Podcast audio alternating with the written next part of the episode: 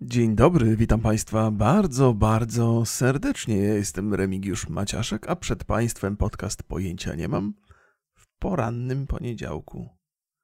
W poranny poniedziałek, Chryst, a byłem tak blisko, żeby zacząć to na poważnie. Pewnie Państwo są zaskoczeni moim wstępem. Ja byłbym zaskoczony, gdybym był na Państwa miejscu. Co tam słychać? Wszystko dobrze u Was?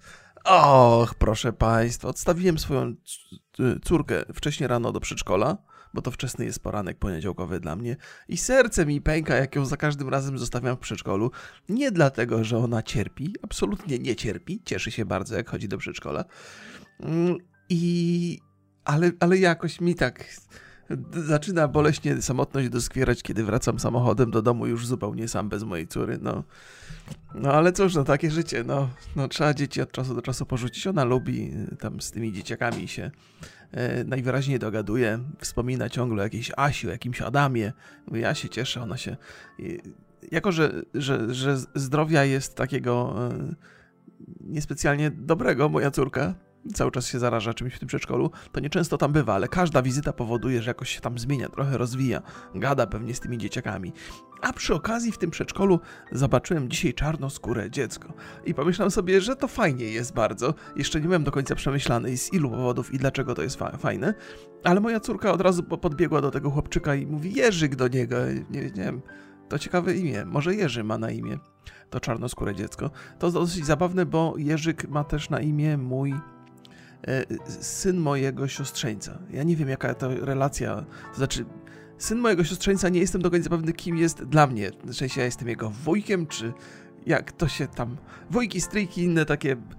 To, to już jest zbyt skomplikowane. To znaczy, poza wujkiem, poza ciocią, to już nie rozumiem tych relacji rodzinnych. Rozumiem kuzyna, mniej więcej. Kuzyn to jest, to jest syn cioci albo wujka, nie? No, to chyba tak to działa. Więc mam trochę kuzynów i kuzynek, e, ale już tak, takie bardziej złożone i skomplikowane sytuacje to, to, to wykraczają poza moje rozumienie tego. To się na pewno jakoś ciekawie nazywa, ale tak, tak czy inaczej, e, tak czy inaczej. E, interesujące to jest. Znaczy, interesujące jest to, jak, jak bardzo często mówi się o pewnych różnicach. Boże, jak to teraz powiedzieć, żeby nie zabrzmieć. To jest ciekawe, jakby w polskich warunkach. Y, spotkać czarnoskórą osobę w ogóle do rzadkości to należy, a czarnoskóre dziecko jeszcze rzadziej. E, o właśnie, optymistyczne i pozytywne jest to, jak dzieci reagują na siebie niezależnie od koloru skóry. Jakby miałem takie poczucie, że, że, że, że tam nie ma między tymi dzieciakami absolutnie żadnej różnicy. Nie wywołuje żadnego zaskoczenia jego inny kolor skóry głupiejemy z wiekiem, zaczynamy jakieś ideologie różne wyznawać i, i nam, nam, nam odbija. Zwłaszcza w Polsce. Cały czas, cały czas chodzi mi po głowie ten, ten ruch Black Lives Matter, jak ogromny wpływ miał na ten, ten ruch, na, na poglądy związane z, z, z rasą młodego pokolenia. Że to, to w ogóle jakby nas tak nie dotyczy tak bardzo, tak, tak mało mamy mniejszości w Polsce. Znaczy mniejszości są, ale one się nie różnią w sposób wizualny w żadnym razie, nie? E, no, to mówiłem, że muszę się nad tym zastanowić i przemyśleć to. Proszę Państwa, pamiętam, że miałem, miałem jakąś historię zacząć sobie, y, nawet mam ją tutaj zapisaną i do niej przejdę, będę opowiadał. Historia nosi tytuł, teraz niech sobie otworzę swoje notatki, moje grube notatki, bogate. Eee, trawa mi zarosła, teściowej też, historia za 15 zł. Aha, to to to, to, to, to do, do, tego, do tego przejdę, ale zanim, zanim zacznę. Byłem dzisiaj, byłem święcie przekonany, że jak zacznę podcast e, dzisiaj, to będę musiał Państwu powiedzieć, ach, kurde, jakoś się tak nieswojo czuję, jakoś tak się źle czuję, mam, mam, mam zły dzień, nie wiem z czego to wynika, ale pomyślałem, że, że to nie mogę za każdym razem być wesoły i optymistycznie nastawiony, czasami też mam gorszy dzień, ale też warto o tym pogadać. Tak myślałem, że tak zacznę dzisiejszy podcast, ale nie, okazuje się, że mam dzisiaj dobry dzień. Zapytacie, no to czemu miałeś takie plany? Z czego to wynika? No dlatego, że miałem kiepski dzień w niedzielę. I cały dzień się głowiłem, co jest grane. Miałem takiego doła, którego nie potrafiłem w żaden sposób wskazać, określić i, i, i dojść. Z czego on wynika? Po prostu źle się czułem cały dzień. Nie chciało mi się ruszać, nie chciało mi się wstawać z łóżka. Gdzieś tam po południu się przespałem, obudziłem się wcale niewyspany. Mm, taki trochę zmarnowany był ten dzień niedzielny. No, gdyby nie fakt, że z Borysem wieczorem nagrywaliśmy podcast, to bym totalnie bym ten dzień po prostu przeleżał, przemarodził. E, I się tak zastanawiałem wieczorem i mówię wieczorem mojej żonie, wiesz co, kurde, jakiegoś doła mam, nie? Moja żona oczywiście zaniepokojona i pyta dlaczego, nie? Na pewno wiesz dlaczego, tylko mi nie mówisz. Ja mówię, no nie, no nie wiem, właściwie nie mam zielonego pojęcia, z czego to wynika. I pytam jej, czy, czy wolałaby, żebym jej nie mówił o tym. I chyba, że chyba by wolała, znaczy powiedziała, że w porządku, że dobrze, że jej powiedziałem, ale, ale chyba wolałaby nie wiedzieć w ogóle. To wydaje mi się, że, że mimo tego mm, my mamy taką bardzo dobrą relację, o wie, wielu rzeczach sobie mówimy, tak mi się wydaje, nie? Natomiast nawet w takim związku, który jest w miarę udany, pewna doza szczerości jest wykraczaniem poza, poza, poza pewne, e, nie wiem, normy może. Wiem, że to zabrzmi tak trochę, jakbyśmy mieli niepełny związek czy coś, nie? że tam mamy jakieś swoje słabości, które ukrywamy przed sobą, ale wydaje mi się, że mm, okazywanie słabości, będąc facetem, przynajmniej w moim pokoleniu nie jest przyjmowane zbyt dobrze. Nie? I teraz oczywiście młodzi mężczyźni, którzy się czują trochę e, pod presją tego, że są młodymi mężczyznami, zwłaszcza, że są młodymi białymi mężczyznami. Jakby to było ważne akurat w Polsce, ale palicho jest to ważne. Jakby przybiją mi piątkę, powiedzą, no, że mężczyźni są poddawani niezwykle silnej presji i nie mają się komu pożalić, ponieważ jest to, nie, nie jest to przyjmowane i e, jakby normalnie do wiadomości ludzie tego nie przyjmują, a dziewczyny teraz tak walczą o to, żeby o, o, o to, żeby tak troszczyć się o ich uczucia. O uczucia mężczyzn nikt się tak w ogóle nie, nie martwi, nie, nie przejmuje się nikt. No to y, jakby tego typu postawy i zapotrzebowania męskie nie znajdą we mnie zrozumienia. Jak powiedziałem, ja jestem człowiekiem z trochę innego pokolenia. Mężczyzna musi być twardy, nie może mówić o swoich słabościach, musi, musi zatrzymać łzy, które mu lecą z oczu podczas oglądania jakiegoś filmu Disneya, nie może okazywać słabości, e, musi być taką opoką albo fundamentem, na którym zbudowana jest cała rodzina. No i poza to nie wyskoczę. No przepraszam bardzo, proszę mi wybaczyć, że nie wykazuję się tutaj zrozumieniem dla różnych męskich słabości. Wiem, że, że działamy pod presją pewną, ale tak sobie myślę też, że ta presja nas mocno kształtuje. To znaczy powoduje, że jesteśmy trochę silniejsi, że, że ryzyko, które podejmujemy na przykład w pracy, potem e, nawet jeżeli zakończy się niepowodzeniem, to nas nie zawsze wykończy. Czasami nas wykończy, jest dużo. E, w związku z tym, że mężczyźni są gotowi iść na ryzyko znacznie częściej niż na przykład panie, no to efektem tego też jest dużo więcej dramatów i jakiś tam E, skakanie z okien, na przykład jak się coś w pracy nie uda. No mężczyźni też mają takie, znaczy mają, przede wszystkim mężczyźni mają problemy z tym. No ale to tak, to już jest, no taki los bycia mężczyzną, no nie musimy rodzić przynajmniej. Ja nie wiem, e, ja nie wiem, czy to jest e, rzecz, którą należy dzisiaj, właściwie to jest taka rzecz, która, którą można by targować, ale powiedziałbym, że ta ilość stresu, której doświadczam, to w życiu bym jej nie wymienił na przykład na, na konieczność rodzenia dzieci, nie? W sensie jakby... to jest... Jestem bardzo niepewny, kiedy rozmawiam, kiedy rozmawiam o takich rzeczach, bo, bo to, to czuję, że mogę powiedzieć coś, za co mnie ktoś potem e, bardzo będzie źle potraktuje. Powie, że ja jestem świnia i szowinista i w ogóle. No nie mam. E, no, lepiej jednak ciągle mam poczucie, że, że, że e, lubię być facetem i nie chciałbym tego zmienić za nic w świecie. I te stresy, których doświadczamy, i to, że musimy trochę ukrywać swoje uczucia, to, to wcale mi nie przeszkadza. Ale jak sami widzicie, jak zresztą powiedziałem, właściwie jak słyszycie, to, to się podzieliłem z żoną swoimi, e, swoimi troskami. Mm, ale tak właściwie to zrobiłem też dla własnego dobra, to, bo kiedy mam takie gorsze dni, bo jak to brzmi w ogóle, ale kiedy mam takie gorsze dni, to, to bywam opryskliwy. I jak moja żona wie, dlaczego jestem opryskliwy, to jej jakoś łatwiej to znosi. I, i, i szybciej mnie do, do, do, do, pionu ustawia. Nie? E, więc, więc to jest korzystne w, w relacji. Na przykład powiedzieć, że uwaga, kochanie, zbliża się niebezpieczeństwo, proszę chodzić na paluszkach.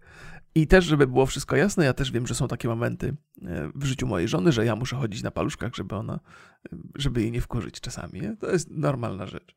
E, więc tak, no powiedziałem, te, powiedziałem, opowiedziałem historię. Nie sądzę, żeby ona była mądra. Boję się, że będę ponosił konsekwencje tych historii, ale to jest E, ale dlaczego właśnie? Ja muszę bardzo dbać, bardzo dbać o panie słuchaczki, e, bo, bo to jest w ogóle straszna rzadkość e, dla faceta, który się wywodzi z YouTube'a, żeby, żeby gdzieś tam wzbudzić zainteresowanie pań tymi historiami, które się ma do opowiedzenia. A chciałem powiedzieć, że na moim podcaście już ponad 10% słuchaczy to są panie, więc, więc pozdrawiam bardzo, bardzo serdecznie. Nie chciałbym się wam narazić, nie? ale też z drugiej strony nie chciałbym y, się, się ograniczać i, i mówić y, to, w mówieniu tego, tego, co myślę. Więc żeby wszystko było jasne, w związku z tym, że ja mam już 44 lata, byłem wychowany trochę w innym świecie, więc czasami moje historie mogą, e, mo, mogą wychodzić poza, poza takie współczesne i obecne normy. E, to tak. Plus jeszcze jest jedna rzecz, która, która mnie razi dzisiaj bardzo mocno w, w takiej komunikacji, którą się podejmuje publicznie. To chyba jest to, co ja robię. Prowadzę publiczną komunikację z państwem. Żyjemy sobie w czasach, które są bardzo przyjemne, są, są ciekawe, są też dziwne momentami, ale mm, bardzo, bardzo krytykowane jest wyśmiewanie się innych ludzi, z innych ludzi, z, z, różnych powodów, z powodu płci, rasy i tak dalej, wyglądu, ubioru, e, sposobu zachowania tego, co, co mówią i tak dalej, i tak dalej. I to jest coś, co mi, co, co, co jest trochę dla mnie trudne i trochę mi doskwiera, bo to jest... E, właściwie chyba całe poczucie humoru e, wywodzi się z tego, z, z, tego takiego prostego faktu, że żartujemy sobie trochę z innych że, że jak ktoś się przewróci, to się zaśmiejemy. To wewnątrz nas to jest naj, najbardziej banalny przykład tego, co w nas siedzi. No bardzo rzadko zdarza nam się zobaczyć, jak ktoś się przewróci i nie poczuć wewnętrznej radości. Znaczy, to nie jest źle, źle powiedziałem, nie radości, bo radość się łączy z czymś innym. To nie jest tak, że odczuwamy szczęście, bo ktoś się wywalił, nie?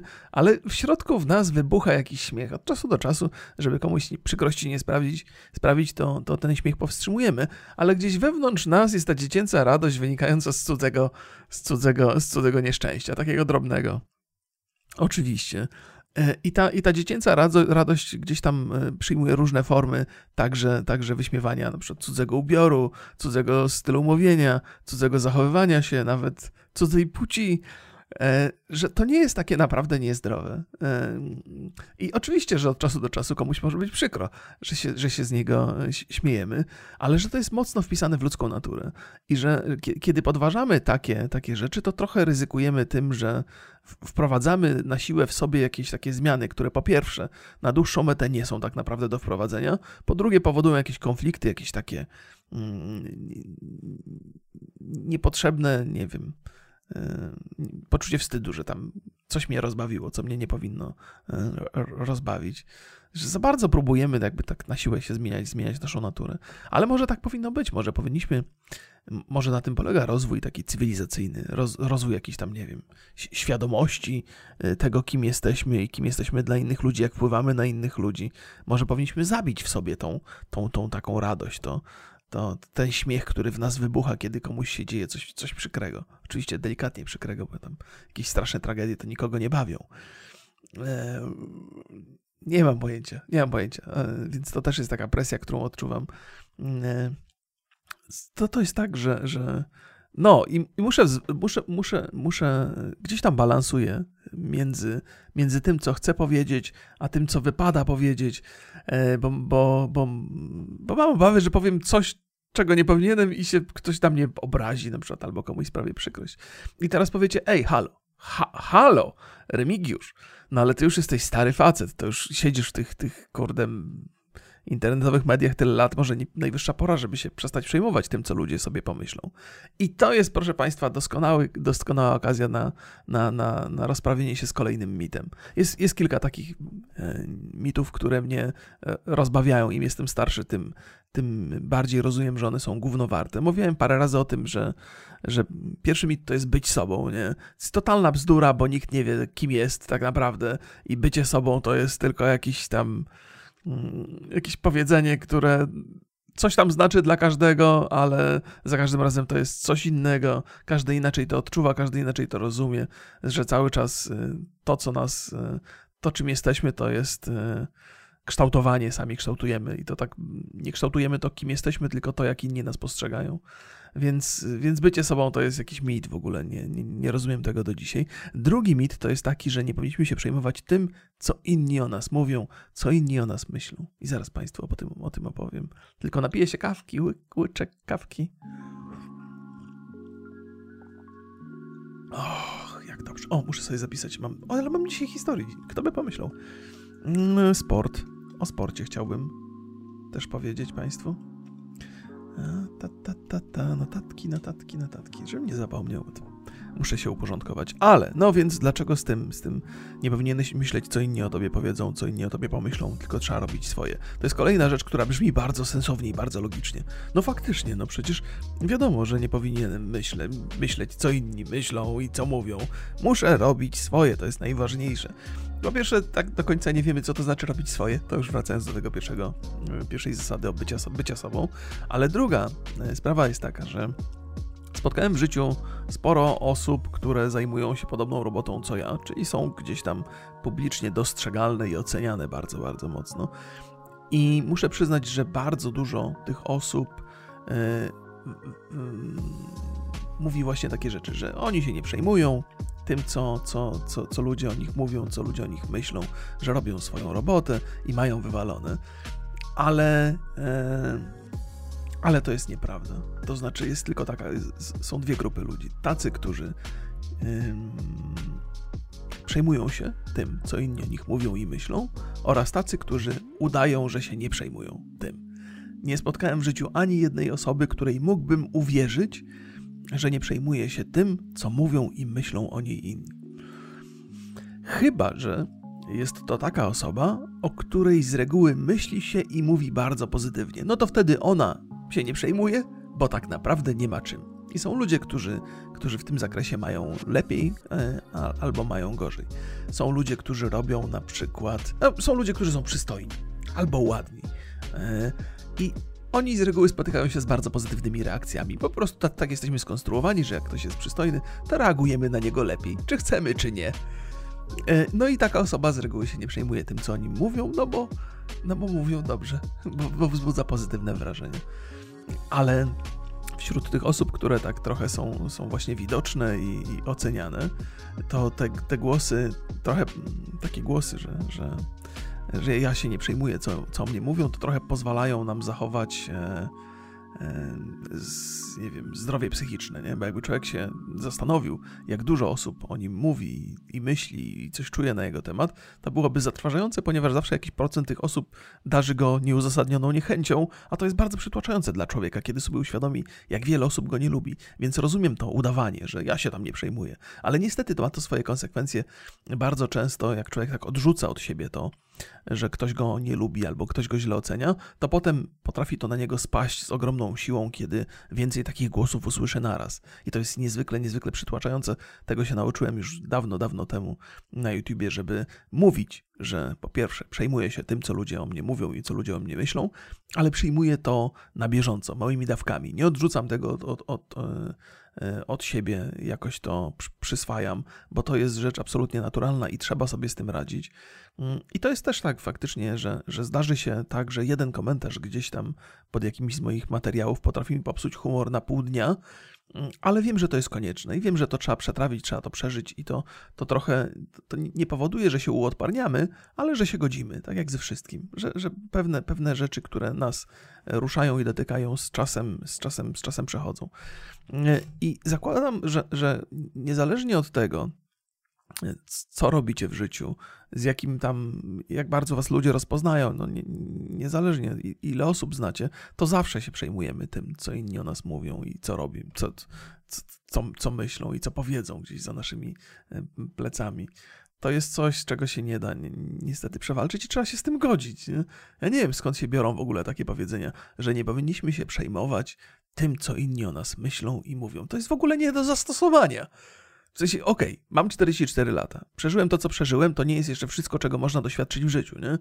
Poczekam 10 lat, 15, 20, może jakieś mądrzejsze rzeczy wymyślę na ten temat, ale na ten moment, na podstawie własnych doświadczeń i z młodości, z dzieciństwa, z dorosłości i z mojej tam obecności w internetach, nie spotkałem żadnej osoby, która mogłaby to z czystym sumieniem o sobie powiedzieć i nie wierzę w ogóle w te teorie. Więc jeżeli jesteście na przykład młodym człowiekiem i bardzo się przejmujecie tym, co inni o was mówią, to wcale nie znaczy, że, że coś jest z wami nie w porządku, że nie potraficie osiągnąć tego, tego e, spokoju ducha. Nie mam, nie mam pojęcia, skąd, skąd się wzięło. Chyba to myślę, że te powiedzenia się biorą z tego, że brzmią sensownie i logicznie. E, ale nie mają nic wspólnego z tym, kim jesteśmy, jacy jesteśmy. Czasami patrzę na, na różnych amerykańskich aktorów, którzy występują, e, w, są zapraszani do wywiadów, jakieś takie te programy amerykańskie, talk show, e, bardzo popularne i ludzie się czują tam bardzo super swobodnie i sprawiają wrażenie takich, że mają totalnie wywalone na to, co inni o, o, o nich mówią i myślą, ale wydaje mi się, że to jest że, to jest nieprawda, nie? To znaczy tam ich nikt nie pyta o to, czy, czy się przejmują, czy nie, y, ale wydaje mi się, że niezależnie od tego, jaki status się osiągnie, kim się jest, ile się w życiu zobaczyło, to zawsze opinia innych ludzi na nasz temat jest dla nas niezwykle znacząca. Ale może to tylko ja. Może tak mi się wydaje. Może z racji tego, co robię. Mam, może jestem w błędzie ale coś mi, podpo- coś mi podpowiada, że nie. Ale to mówię, no poczekamy. 10, 15, 20 lat wytrzymacie Państwo ze mną. Mo- może coś powiem więcej na ten temat z- za jakiś czas. Mm, proszę Państwa, niedawno, ale dobra, opowiem o tej historii z, z, z, z trawą, z trawą i z, e, no więc ja obciąłem trawę sobie ostatnio i, i przypomniała mi się historia mojej teściowej, która, która też, jako że już nie jest przesadnie dobrego zdrowia, nie radzi sobie na ogródku, e, a ogródek ma zarośnięty potwornie, mm, no to postanowiła zatrudnić kogoś, jakiegoś pomagiera sobie znaleźć, żeby jej tam ogródek skosił i trochę, trochę tam uporządkował. No i uznała, że najlepszym sposobem na to jest chodzenie po e, sąsiadach albo gdzieś tam w okolicy i szukanie takiego chętnego. Jest to jakieś rozwiązanie. Muszę powiedzieć, że dosyć niekonwencjonalne w dzisiejszych czasach, ale można spróbować je zastosować. No i moja teściowa znalazła takiego ziomeczka gdzieś tam na ulicy i mówi do niego, czy by nie przyszedł do niej e, tam na ogródku trochę popracować, że zapłaci. I on powiedział, jasne, pa, proszę pani, ja przychodzę, Pewnie, będę przychodził. Będę przychodził, zrobię to, trochę kasy mi się przyda. Proszę powiedzieć, co tam? Albo niech pani mi mówi, ja wszystko, ja mogę, ja mogę tam e, trawnik skosić, gałęzie obciąć, coś tam wykarczować, coś tam przekopać, to może pani na mnie polegać, to będę przychodził. Nie? No już mają takie ustalone te wcześniejsze e, jakby te podstawowe ustalenia mają e, i ten ziomeczek w pewnym momencie mówi, ale wie pani co, to niech mi pani da może tam z 15 zł to na fajki, tak już teraz, tak bonusem, nie? No i co moja teściowa zrobiła? No dała mu te 15 zł. No i czy facet przyszedł? karczować, ścinać y, gałęzie i kosić trawę? No nie, nikt go więcej już nigdy nie zobaczył. Ja nie wiem, co zrobił y, za te 15 zł, ale pewnie wyjechał gdzieś na jakieś wakacje, bo no, zniknął z osiedla totalnie. Teraz jest nie do, nie, do, nie do znalezienia. Więc okazuje się, że te staroświeckie metody polegające na szukaniu y, chętnego do pracy niestety nie działają już dzisiaj. Można się naciąć. E, jak i, nacięła się moja teściowa. Cieszy mnie jedynie, że to na zaledwie 15 zł. W ogóle moja teściowa trochę narzeka, że, że kiedyś to wystarczyło pójść do sąsiada i sąsiad e, zaraz pomógł za, za darmożkę. E, nie wiem, czy tak było. Może tak było kiedyś, nie? Ale mi by się nie chciało, gdyby do mnie podeszła sąsiadka i powiedziała: Panie Remigiuszu, pan taki jest sympatyczny, przystojny i w ogóle, może pan by tutaj skosił trawnik u mnie. Chciał pani sąsiadko, no, ja nie mam, ledwo mam czas, żeby swój własny trawnik skosić, a co dopiero będę kosił pani. To ja nie jestem takim przyjaznym sąsiadem, tu zaszła jakaś pomyłka, to jest jakieś nieporozumienie. Ale cholera wie, może ludzie sobie. Ja myślę, że w takich błahostkach y, tam sobie ludzie pomagają. Gdyby przyszedł do mnie sąsiad i powiedział: Panie Remigiuszu, no mam problem, y, mógłby mi pan pomóc pchnąć samochód czy coś, to bym powiedział: Jasne, pójdę, nie? Tam pomogę, pchnę. To się zdarzały się takie rzeczy. Albo gdzieś tam taka, taka mm, pomoc y, nawet nieproszona, to któregoś razu, jak byliśmy, to lata temu, to być może historię tę opowiadałem. Niewiele mam takich szlachetnych uczynków, więc opowiadam wielokrotnie ten jeden czy dwa, które mi się w życiu przydarzyły. A ten to nawet nie jest mój. Gdzieś na Wigilię żeśmy siedzieli przy stole i patrzymy sobie, bo to była taka Wigilia, że niezwykle mocno padał śnieg. Patrzymy sobie i gdzieś tam za oknem widać światła samochodu i mówimy, o cholera, Wybrał się facet, a że to wioska głęboka, spychy nie jeżdżą, znaczy spychy te takie do czyszczenia ulic, no to jest duża szansa, że się facet zakopie. No i faktycznie w pewnym momencie te światła tego samochodu y, zatrzymują się w jednym miejscu. E, no i nie ma tam ruchu żadnego. Jakieś tam delikatne dygnięcia są, ale ten samochód się nie przemieszcza, stoi tam i stoi. No i tak przyglądamy się przez okno 5-10 minut, mówimy, no kurde, chyba się zakapał facecik, nie? Mm, I to jeszcze na Wigilię, to przykra sprawa, pewnie jechali do rodziny. Pewnie byli najpierw w jednej rodzinie, teraz jadą do drugiej i się kłócą, nie? Już utknęli w połowie i, i, i, na przykład mąż mówi do żony, no i po co znowu jedziemy do twoich rodziców? Nie możemy raz rok tutaj, raz tutaj, dwie rodziny naraz obsługiwać na Wigilię. Ja wiem, że to, to że to ci jedni albo drudzy by się źle czuli, żeśmy do nich nie przyjechali, ale popatrz teraz, na Wigilię z dziećmi stoimy w samochodzie, w śniegu. Nie wiadomo, czy przeżyjemy w ogóle tą historię. Paliwa nie mam za dużo, zaraz mi się skończy i będzie zimno i, i ciemno i mroźno. E, no i być może się tak kłócą, nie? W ogóle. E, kiedy, kiedy jest Wigilia, odwiedziny dwóch rodzin naraz, to jest, wolę sobie w kolano strzelić niż takie akcje uskuteczniać. Na szczęście rodzina mojej żony i moja są oddalone od siebie o 200 km, więc nikomu do łba nie przyszło, żeby proponować takie wymiany w ogóle. No, trudno, żeby, trudno, żeby było inaczej. Ale nawet gdyby rodziny były w tym samym miejscu, to ostatecznie to, co bym zrobił, to Wigilię spędził u jednej, natomiast następny dzień pojechałbym do drugiej, tak, bo robiłbym na zmianę co roku. Pomijając fakt, że ja w ogóle moim takim e, świadectwem dorosłości jest to, że Wigilia odbywa się w moim domu, i ewentualnie zapraszamy kogoś na, na te wigilię. Ja nie lubię jeździć mm, za bardzo. Pewnie wynika to z tego, że kiedy mam bardzo dobre wspomnienia z wigilii u moich rodziców e, i uważam, że to były fantastyczne święta e, i chciałbym, żeby takie same były prędzej czy później u mnie. Więc, e, więc tak na to patrzę. Dziwię się ludziom, którzy jeżdżą i tu, i tu, a znam takich osobiście yy, jakoś sobie radzą. Za każdym razem są wkurzeni. No bo to przecież, wiecie, no Wigilia to teoretycznie święta to jest taki czas, że trzeba trochę odpocząć, spędzić go z rodziną, a nie jeździć w tej we w te, żeby zaspokoić wszystkie potrzeby, nie? No Wigilia trochę powinna być, żeby zaspokajać nasze własne, nie? Nie, czy nie? Nie wiem. Dzisiaj czuję, że totalnie jestem pogubiony w tym podcaście. Nie wiem, czy Państwo dotrwali ze mną w ogóle do tego momentu, czy już siedzę tutaj sami opowiadam historię, ale no więc, więc widzimy, że ten samochód tak tam się zatrzymał i nic z tego, ani w prawo, ani w lewo, ani w przód, ani w tył. No to mm, tato mówi, no to co, to ruszamy, trochę trzeba pomóc, nie? Trzeba pomóc. I tak mm, muszę przyznać, że we wszystkich nas mężczyznach, którzy byli akurat wtedy na Wigilii, chyba zbrała taka nutka bohaterstwa i uznaliśmy, kurde, wykopać kogoś ze śniegu na Wigilię jest doskonały, doskonała okazja, żeby, żeby zapunktować tam. E, jeżeli na górze ktoś tam jest i przyznaje punkty, to to jest dobra okazja.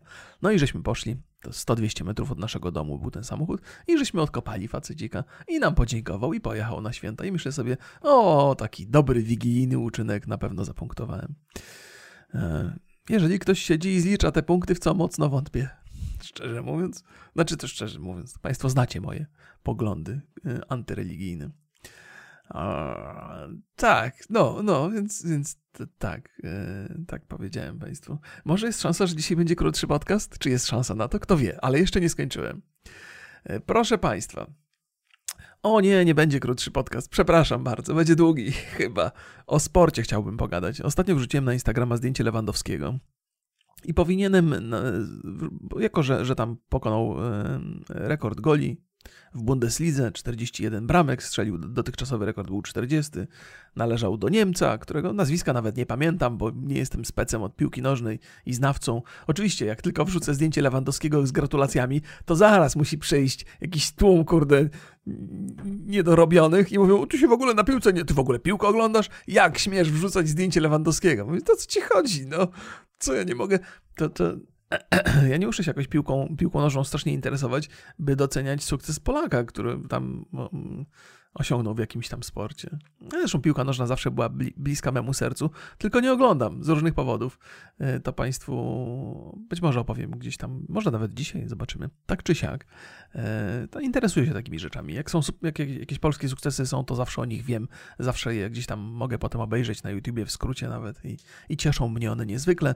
Nawet jak mam jakiś taki gorszy dzień, to czasami zdarzy mi się wejść na jakiś stary sukces Polaków, obejrzeć go od razu mi się poprawia humor, od razu mi lepiej. E, więc tak, mam. I myślę, że to takie, myślę, że wiele osób tak ma, że, że poprawia im to humor.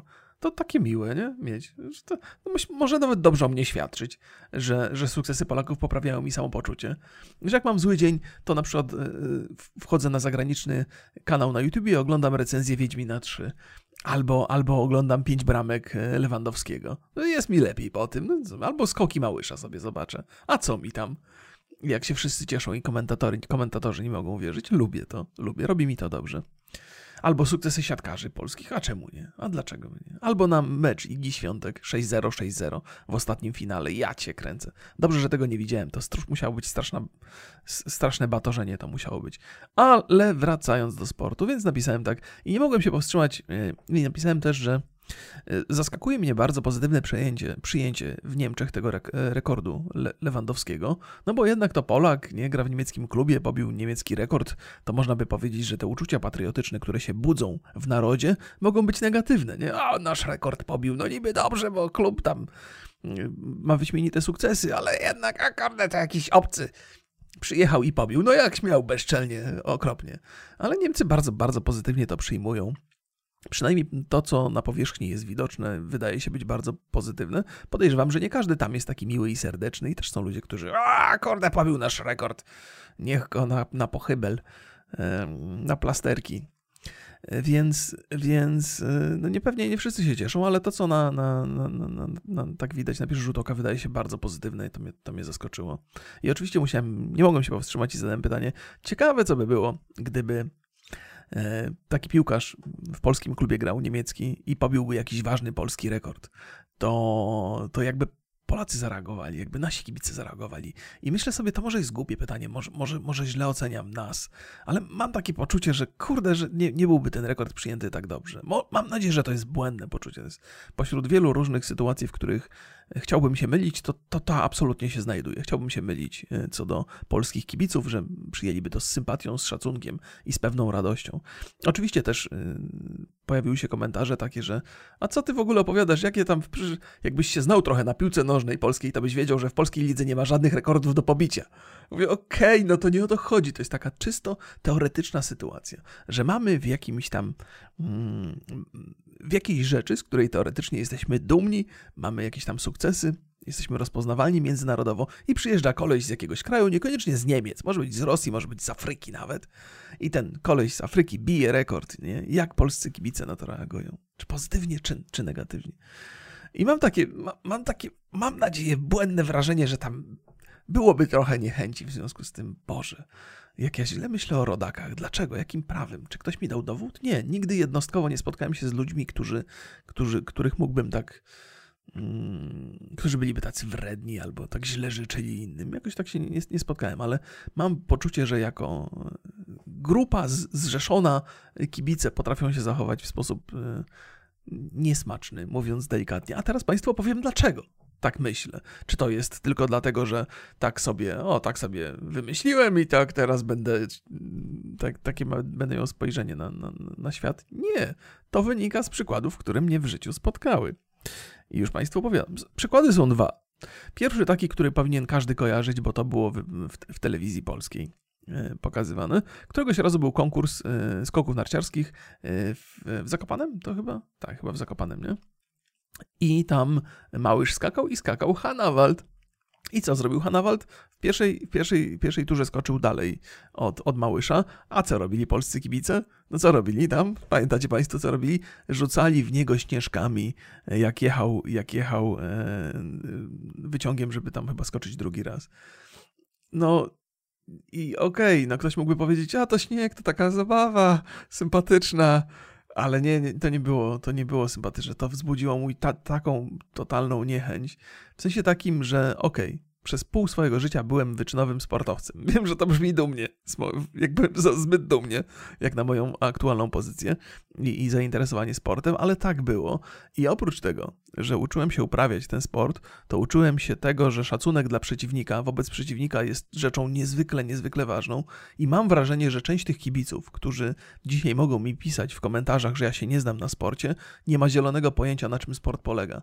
Bo sport nie tylko polega na tej rywalizacji, kibicowaniu swojemu, ale także polega na tym, że okazuje się szacunek przeciwnikowi, który udowodnił, że może być lepszy.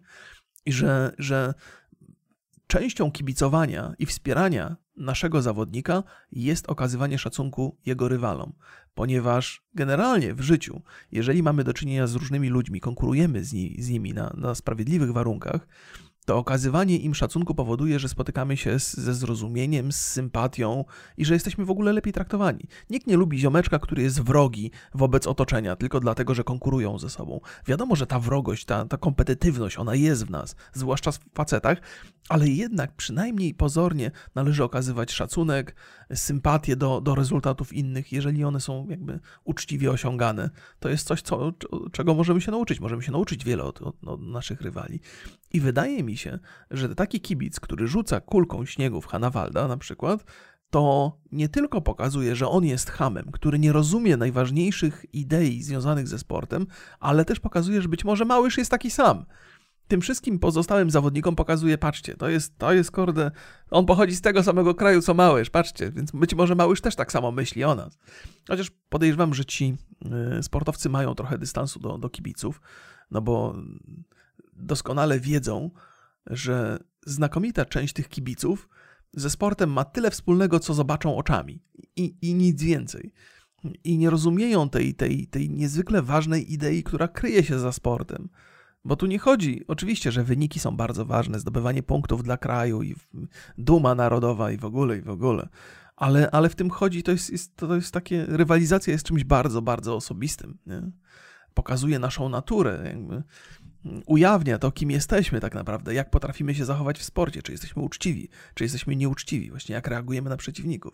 I ci kibice tego nie rozumieją i to, to mnie strasznie, to mnie strasznie zbulwersowało, zabolało mnie to i napełniło mnie takim wstrętem do tych ludzi, którzy to robili. Może jest to wstręt nie, nieuzasadniony, może jest tak, że jak się jest na takim evencie na miejscu, to emocje biorą górę, się nie potrafią powstrzymać czy coś.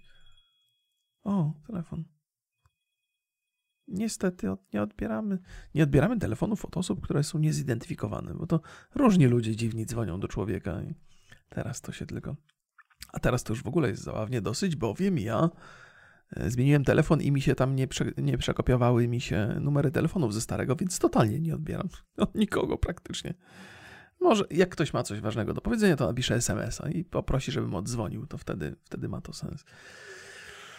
E, ale to nie jest jedyna historia ze sportu. W życiu traf, przydarzyło mi się jeszcze kilka takich różnych, gdzie kibice zachowywali się w sposób skrajnie e, odległy od mojego poczucia e, tego, właściwie zachowali się nie, nie tak, jak moim zdaniem kibic szanujący się powinien. Byłem na meczu piłki nożnej tutaj we Wrocławiu na tym nowym stadionie, to już ładne parę lat temu. Chyba wrocławska drużyna, ale tu nie jestem pewny, grała z, z jakąś niemiecką. I no Niemcy nam nakopali nam do dupki, nie? No 2-0 było już w drugiej połowie i co się zaczęło? Jest taka specjalna sekcja dla, e, dla kibiców tych takich, dla jakiegoś, nie wiem, jakiś klub kibica, czy jakieś takie zrzeszenie, jakieś takie oficjalne mm, kibiców. I oni, e, ci kibice, nie byli specjalnie szczęśliwi, że Polacy przegrywają. Jakby rozumiem to. Rozumiem to, bo no to przykre, kiedy twoja drużyna, której kibicujesz, przegrywasz, przegrywa, to jest napełnia smutkiem. Tak jak i mnie napełnia smutkiem, kiedy Polacy przegrywają mm, w czymkolwiek. Natomiast tam się zaczęły dziać rzeczy to powiedziałbym, wykraczające delikatnie po, poza te normy. Oczywiście stadion pełen ludzi, e, to taki event trochę rodzinny, e, więc ojcowie z, z, z, dziećmi, matki gdzieś tam, no taki bardzo, bardzo przyjemne towarzystwo tam, gdzie ja siedzę, ale tam ten klub szlachetnego kibica, to, to zwinęli flagi i zaczęli się drzeć, e, wypierdalać. Na końcu nazwa tego klubu, już nie pamiętam, co to było czy to był Dortmund, czy... Nieważne, nieważne, nieważne. Wypierdalać, wypierdalać, plus nazwa tego klubu. I tak przez ostatnie 15 minut meczu. I powiedziałem sobie, nie, chrzanie. Ja wiem, że dzisiaj się kibicowanie przedstawia przez pryzmat tych ludzi, którzy z dziećmi przychodzą, którzy chcą spędzić miło czas e, w, w sportowych takich, e, w sportowej atmosferze ale wystarczy ta grupa ludzi, tam jedna czwarta tego stadionu, żeby mi totalnie zrujnować e, doświadczenie z, z takiej fajnej sportowej rywalizacji.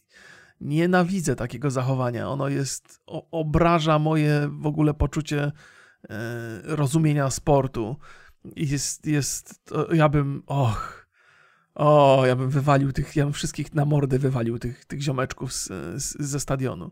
Ja wiem, że oni wspierają swoją drużynę i że im się wydaje, że to jest, że to jest e, ważne i tak naprawdę uważają, że znają się na sporcie, że siedzą w tym, że obserwują, że, że znają nazwisko każdego piłkarza, ale tak naprawdę nie znają się totalnie na sporcie. Nie rozumieją tej najważniejszej idei, tego, tego właśnie szacunku, który jest cholernie ważny, no. Ja wiem, że dzisiaj sport się zdewaluował, że wszyscy jadą na jakichś e, dopalaczach, zwłaszcza kolarze. No kurde, co mnie tam. Cały czas mnie ten telefon alarmuje. Za długo siedzę, może już na tyłku. E, no nie potrafię tego znieść. Nie potrafię znieść z takich negatywnych zachowań e, kibiców. To, to mnie. To straszliwie mnie wywraca mnie od środka. I nie potrafię sobie poradzić też z tymi uczuciami, z tym taką nienawiść odczuwam wobec tych ludzi e, skrajną, że to jest nie do pomyślenia. W żadnej innej sytuacji nie mam takiej niechęci wobec ludzi, jak wobec kibiców, którzy się zachowują w sposób niesportowy. Mm, no i z tego powodu w ogóle nie chodzę na żadne eventy i nigdy już nie pójdę raczej na, na, na jakikolwiek mecz reprezentacji, czy, czy nie, nie chcę, nie chcę, nie chcę nie chcę obserwować takich, takich sytuacji. I w normalnych warunkach powiecie, że to tylko garstka ludzi jest yy, i że to nie powinno mieć dla mnie żadnego znaczenia, ale ma. Nawet świadomość, że istnieje taka garstka ludzi, totalnie mnie, yy, totalnie mi rujnuje yy, dobre samopoczucie. No a zwłaszcza jeżeli ta garstka ludzi to jest jedna czwarta stadionu, nie? Więc, więc znacznie więcej niż tylko trochę. No. Więc tak. Tak, a, a jeżeli chodzi o sport i w ogóle, to nie, nie, oglądam e, zbyt często występów polskiej reprezentacji, niezależnie od tego, jaki to jest sport, bo bardzo się emocjonuję i bardzo się boję porażek. W sensie nie chcę obserwować, jak nasi przegrywają, więc jak są jakieś ważne polskie mecze, to, to z reguły czekam na wynik. No po prostu nie mogę, za dużo emocji, za bardzo to przeżywam, e, żeby to oglądać, więc, więc e, no, tak to jest. Mo można krytykować moje podejście do, do oglądania występów Polaków, że powinienem ich wspierać na bieżąco, ale to jest, to jest nie na moje nerwy, ok? Mi ciśnienie skacze, serce mi wali, po prostu zwariować można. No, gorzej niż na horrorze.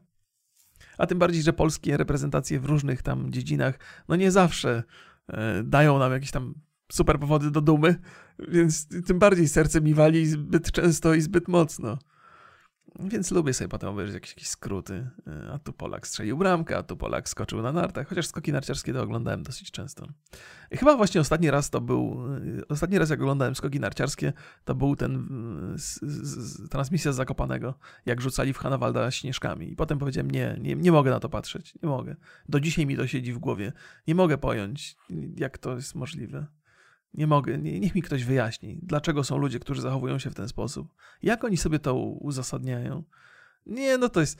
A, pierdziele, będę się tam zastanawiał. Po prostu na świecie jest masę pchamów i prostaków i oni od czasu do czasu są widoczni za bardzo. I tyle. No, trzeba się z tym pogodzić i, i wiadomo, że, że, że, no, że, świat się toczy do przodu, życie się toczy do przodu, nie ma co, nie ma co tym sobie truć yy, głowy, ale no, na razie jeszcze nie dojrzałem do tego, by odciąć się od tego typu yy, doświadczeń. Ostrówpienia mnie to potwornie.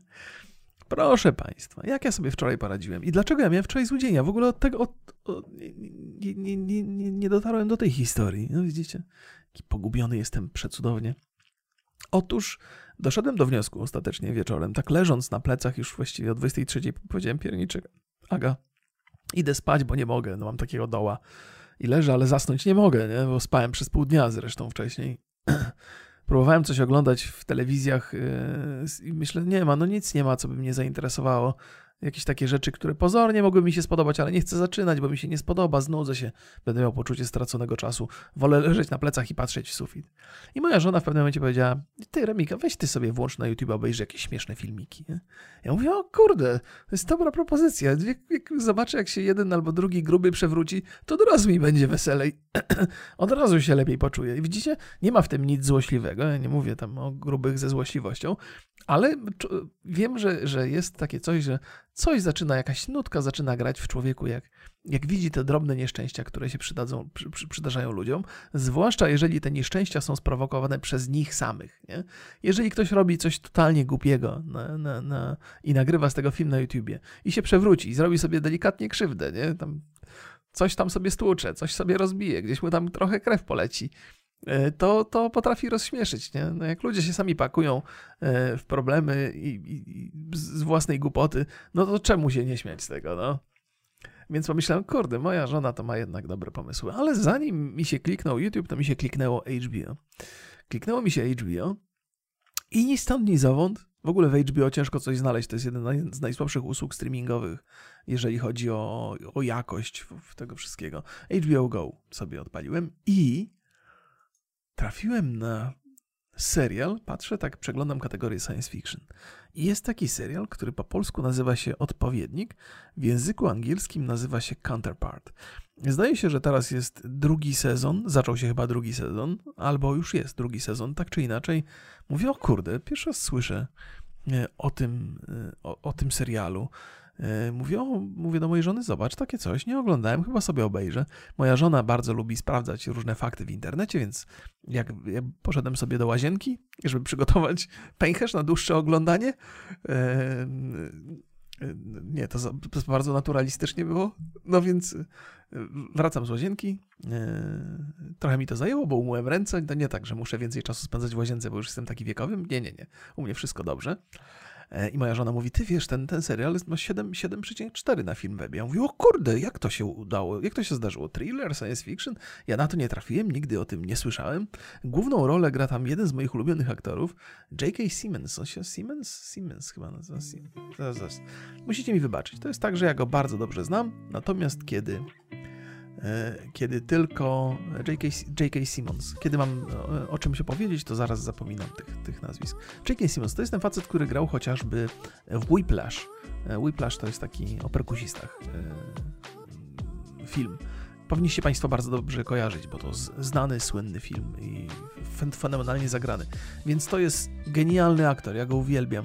On też grał e, chyba w Lady Killers z Tomem Hanksem, między innymi. I to jest taki facet, który często dostaje takie role drugoplanowe, ale bardzo wyraziste.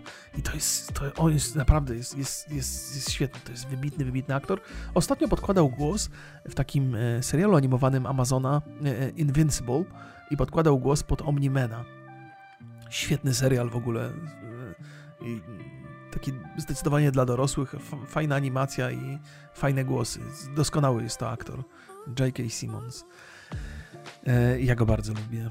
Ale, ale właśnie, ma też taką dosyć specyficzną fizjonomię i często gra jakieś takie role zabawne albo takie przerysowane. Przerysowane. On, on na przykład też grał rolę mm, tego dziennikarza e, w, w Spidermanie, tego dziennikarza, który, zapomniałem jego nazwiska, e, tego dziennikarza, który, który Spidermana cały czas tak zaczepia i poddaje wątpliwość jego szlachetne intencje. E, pewnie Państwo wiedzą, a jak nie, to nie jest do końca istotne. Takie przerysowane postacie często gra. Ale tutaj opowiem Państwu wstęp do historii. On jest taki, to nie jest bez spoilerów. Jest sobie facet, który pracuje w jakiejś, w jakiejś instytucji. Pracuje w Niemczech, ale wszyscy mówią po angielsku, więc zakładam, że to jest instytucja jakaś międzynarodowa. Różnymi językami się tam posługują. Nie wie dokładnie, co robi, spotyka się z jakimś, wchodzi do pomieszczenia, taki mały, małe kwadratowe pomieszczenie, rozmawia z kimś przy użyciu jakichś kodów, z kartek, wychodzi, kończy pracę. Tak, tak wygląda jego dzień. 30 lat tam spędził i odkrywa gdzieś tam na skutek różnych wydarzeń, które totalnie nie są z nim związane, że tak naprawdę pracuje w instytucji, która stanowi przejście między dwoma wymiarami, dwoma identycznymi światami. E, I w tym miejscu następuje wymiana informacji między jednym, jedną rzeczywistością a drugą. I ta e, druga rzeczywistość jest prawie idealną kopią tej pierwszej z różnymi zmianami. I tam się zaczynają dziać rzeczy niezwykłe. Między innymi spotyka swojego odpowiednika, stąd też tytuł odpowiednik. Spotyka swojego odpowiednika z tego drugiego świata. I ten odpowiednik jest kimś totalnie innym niż on sam. W sensie mają wspólne dzieciństwo, wiele wspólnych wspomnień, podobne miłości, natomiast ścieżka kariery potoczyła się w zupełnie inną stronę. I po pierwsze, to jest wyśmienita historia. Po drugie, tak szybko zapomina się, że to jest ten sam aktor, że to jest niebywałe. Te postacie są tak bardzo między sobą, tak się bardzo między sobą różnią, że już w pierwszym odcinku zacząłem, chyba w pierwszym to już się pojawiło, że zacząłem się łapać na tym, że mam wrażenie, że to jest dwóch aktorów. I to jest po pierwsze, to jest serial science fiction, który zupełnie nie potrzebuje efektów specjalnych. Te efekty specjalne tam się nie pojawiają, ale trzyma w napięciu, fantastycznie opowiada historię, ale jest też taki ciężki. Tam akcja się toczy powoli, to nie jest taka prosta, e, dynamiczna historia, chociaż też się strzelają, są, są sceny akcji, oczywiście dzieją się tam rzeczy, ale jest, e, och, bardzo dobrze jest to opowiedziana ta historia, ona ma sens, ma ręce i nogi. Pewnie gdyby ktoś się jakoś super przyglądał, to by tam wyłapał różne nieścisłości, ale, ale opowieść jest niezwykła. I z jednej strony mamy te różnice między, między, między odpowiednikami, i jest takie, gdzieś tam pojawia się często takie głębokie filozoficzne pytanie, co wpływa na to, jakie zmiany w życiu wpływają na to, że stajemy się inną osobą, że inne nam mm, przyświęcają cele, że, że mamy zupełnie in, in, inaczej zbudowane sumienie, y, inne rzeczy jesteśmy gotowi robić, czasami skrajnie różne. Mm, czasami jedna osoba jest gotowa na, na robienie rzeczy okrutnych, druga nie skrzywdziłaby nawet muchy. E, I, I, gdzieś tam są takie, to już poza, po, poza filmem, to już są takie moje przemyślenia, że, że, że z jednej strony wydaje się, że dużo wydarzeń w życiu kształtuje to, kim jesteśmy, ale z drugiej strony mamy, do, mam, mam, mam, mamy, dostajemy dowód na to, że jakaś mała, błaha rzecz, która gdzieś tam w życiu potoczy się troszkę inaczej, potrafi totalnie o 180 stopni zmienić nasze, e, nasze postrzeganie rzeczywistości, to kim jesteśmy. To jest fajne, jakby na tej bazie takiej ludzkiej, dostrzeganie różnic między tymi osobami. Natomiast na bazie takiej ogólnej to jest postrzeganie różnic między tymi dwoma e, uniwersami, że jakby co, tu nie chcę Państwu opowiadać, ale nie chcę Państwu opowiadać za dużo, ale był taki moment, kiedy te rzeczywistości były niezwykle do siebie podobne i te podobieństwa zaczęły E, znikać. Zaczęło się pojawiać coraz więcej różnic i instytucja, która zajmuje się jakby przenoszeniem informacji między jedną stroną a drugą, bardzo na tym korzysta, ponieważ wiedza zaczerpnięta z tego drugiego uniwersum ma swoje zastosowanie w tym pierwszym i wartość tej wiedzy jest ogromna. Gdzieś tam jakieś zdobycze technologiczne i tak dalej, i tak dalej. E, ale oczywiście jest też dużo wrogości między tymi światami. E, I to powoduje tam właśnie ten, ten, jakby cała akcja zbudowana jest wokół tej wrogości z czego ona wynika i tak dalej. I cały czas odkrywamy każdy odcinek. Wczoraj trzy obejrzałem, kładąc się spać o wpół do czwartej gdzieś. Każdy odcinek wciąga nas coraz bardziej w tę historię, odkrywa część tajemnic, ale proponuje też kolejne i to jest, to jest super tam zrobione. Ja przypominam sobie taki serial Zaginieni. Często do niego wracam. Ja nie byłem wielkim fanem tego, ale Zaginieni mieli to do siebie, że nie rozwiązywali praktycznie żadnych zagadek, tylko dostarczali kolejnych, coraz bardziej absurdalnych. To jest taki, to był taki wąż pożerający swój własny ogon, że każdym, z każdym kolejnym sezonem sensacja musiała być większa, tajemnica musiała być większa, ale nie miało to sensu. Nie było tam spójności, nie było tego przemyślenia. Nie? W, tym, w tym serialu odpowiednik mam wrażenie, że wszystko jest doskonale przemyślane. Plus ta gra aktorska jest. Och, złoto, naprawdę. Jest wielu aktorów, których lubię, którzy są sympatyczni, którzy mają fajne role i grają w fajnych filmach, ale od czasu do czasu trafia się na takie aktorstwo, które no totalnie jest, to jest inny poziom, nie? To jest inny świat. Jak się ogląda takiego J.K. Simonsa, czy jak się ogląda Toma Hanksa chociażby, czy jak się ogląda Antonego Hopkinsa. Jest wielu aktorów, e, którzy potrafią tak totalnie zmienić e, to, kim są i jak grają. Brad Pitt chociażby. Możecie powiedzieć, o Brad Pitt to taki piękniś tam z lat 90. Nie? i 2000, ale to też jest facet, który potrafi zagrać tak skrajnie odmienne role. Pamiętam, jedna z, mojego, z jego ulubionych ról to jest w tym, w takim filmie Mexican, E, gdzie, gdzie grał takiego totalnego, zagubionego, roztrzepanego głupka, zakochanego przy okazji, e, a inna jego zupełnie rola jest w... O Boże, zapomniałem. Muszę sobie wpisać. Brat... To z Nortonem e, grał w tym filmie. To jest taki znany, super, super znany film. Boże, albo jego ostatnia rola w, dawno temu w Hollywood. Świetna sprawa. Eee, chyba sobie nie przypomnę. To może nie jest specjalnie istotne. O, nie, nieważne, nieważne, nieważne, nieważne. To jest, taki, to jest taki film, w którym ważną rolę gra mydło. Kojarzycie Państwo? Podziemny krąg. Tyler Durden. Też, też zupełnie inna, zupełnie inna postać. No bo i tak swoją drogą Andre Norton, dobrze zapamiętałem? Ja tak właśnie mam problemy z tymi nazwiskami. Są tacy aktorzy, którzy potrafią na, na totalnie inny poziom wejść i, i opowiedzieć historię za każdym razem odrobinę inaczej. No. E, I to jeszcze nie jest koniec moich, moich opowieści chyba. No, pamiętam, że ta historia, którą teraz Państwu powiedziałem, miała być przedostatnia. A, to będzie filmowo. Dobra, to teraz będą spoilery. Yy, zaraz Państwu powiem. Chciałbym chwilę porozmawiać o filmie Zaka Snydera, ostatnim, który trafił na Netflixa, czyli Armia Umarłych i będą spoilery, więc to jest tylko dla osób, które widziały ten film. Tak specjalnie to sobie zostawiłem na koniec, żebyście Państwo, którzy tego filmu nie, nie, widzieli, nie widzieli, mogli sobie zupełnie z czystym e, sumieniem wyłączyć i udać się w poszukiwaniu innych ciekawszych zajęć niż, niż te, które gwarantuje moje towarzystwo. Zatem uwaga, Pozdrawiam wszystkich tych, którzy nie oglądali i nie chcą słuchać spoilerów, a ci, którzy oglądali albo nie boją się spoilerów, mogą na chwilę zostać ze mną.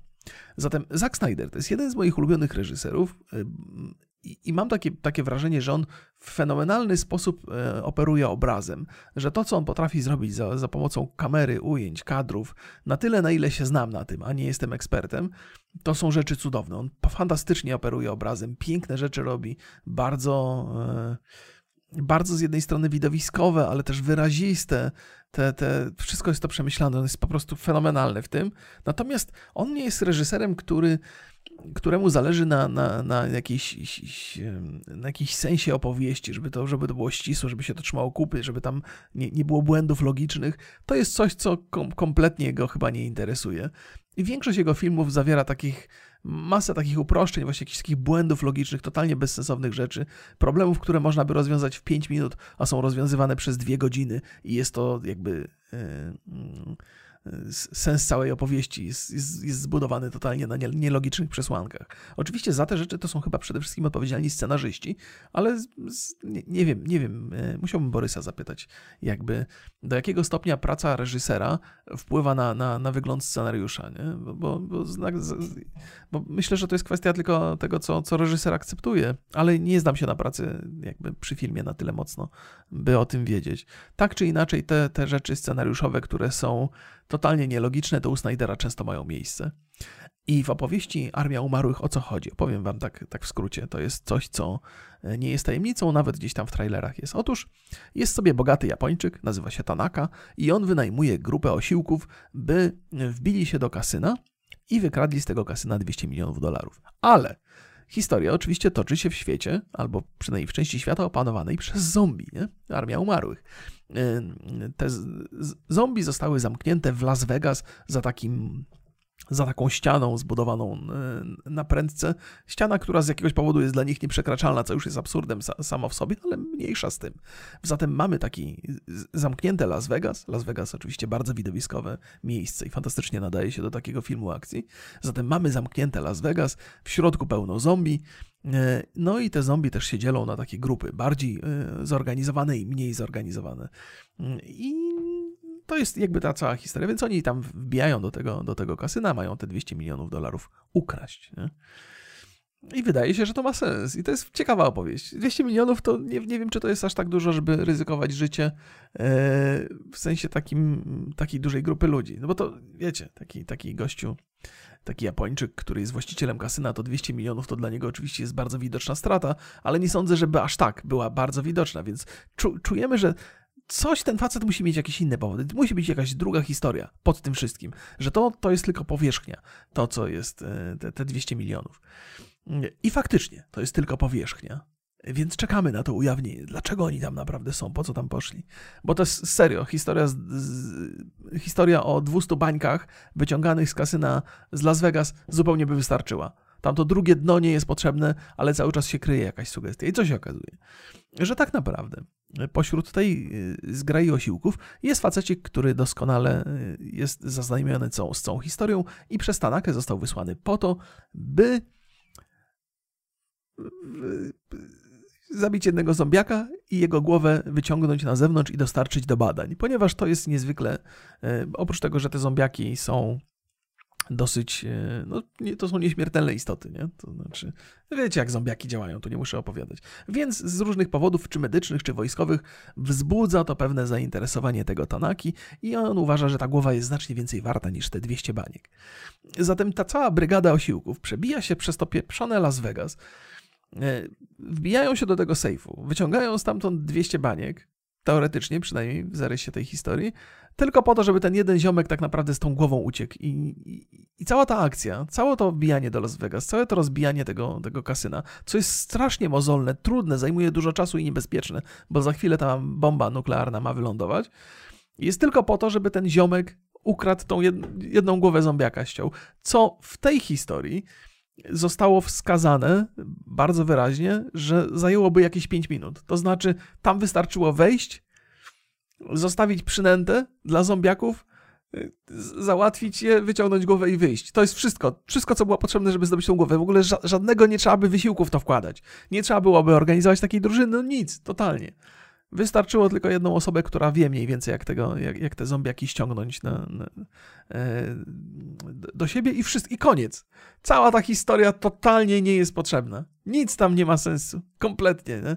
Ale mimo to, no więc, no, jeżeli oglądaliście, słuchaliście, to wiecie, wiecie, wiecie o czym mówię.